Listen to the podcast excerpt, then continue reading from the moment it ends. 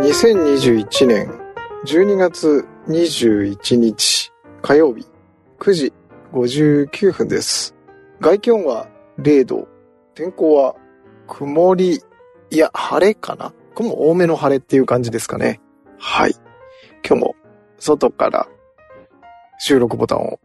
何も考えずにポチッと押してみたところでございます。寒いですが、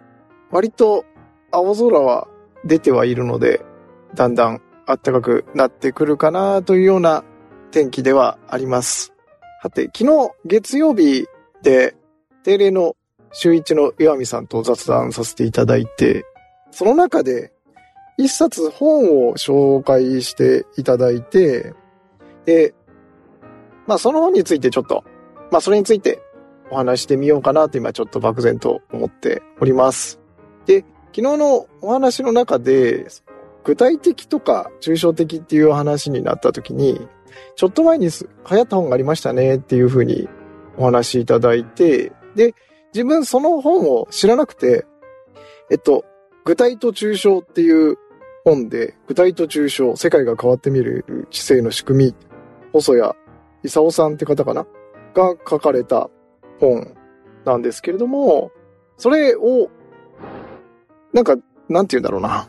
ぱこの、具体と抽象っていう、この、なんて言うんだろう、自分としてはその抽象っていう意味合いというか、その定義がいまいち、なんか、しっくり、しっくりっていうか、自分の中で定義できてなくて、で、まあ、宮見さんとお話してても、あんまり、こう、議論が噛み合う感じにできなかったかなと思っているんですけれども、で、その後、その本を、まあ、 Audible であったんで、で、バーっと聞き流してみたんですけど、これすごく、あの、自分としては良かったなと思っていて、あの、抽象的というか、抽象化するみたいな、具体的なものを抽象化するっていうのは、まあ、自分の今の理解では、その、同じ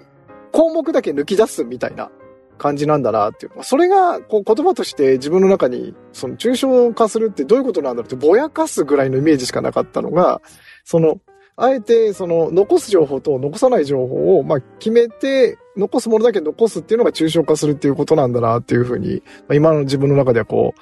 理解できて、あそうすると確かに面白いなっていうふうに思って、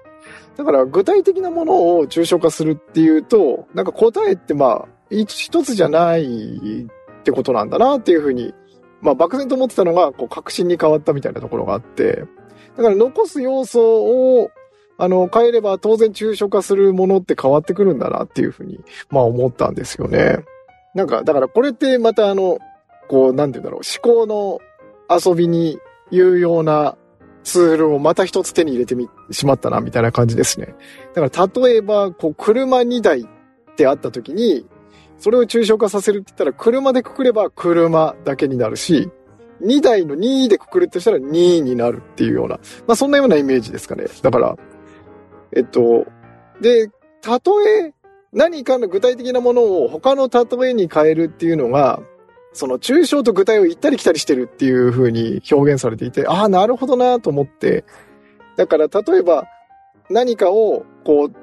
例えに使うっていうと、一回、一回抽象化する。つまりあの、要素だけ抜き出して、さらにその要素だけを満たしてる別のものを連れてくるっていう具体化するっていう、あの、作業が必要だっていうことなんだなっていうふうに思って、あ、なるほどって、こう、抽象化するっていう定義が分かると、あの、なんか、急に、こう、視界が開けたみたいに、こう、ただぼやけるみたいな話だったのが分かりやすくなったなっていう。ただ、それだけの話を今、4分ぐらいしているっていう感じです。はい。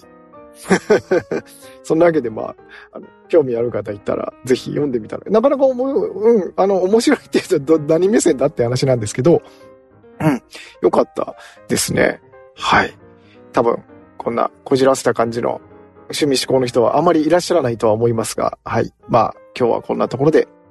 えー終わりにしようかなと思います。最後までお聞きいただいてありがとうございました。では、また明日。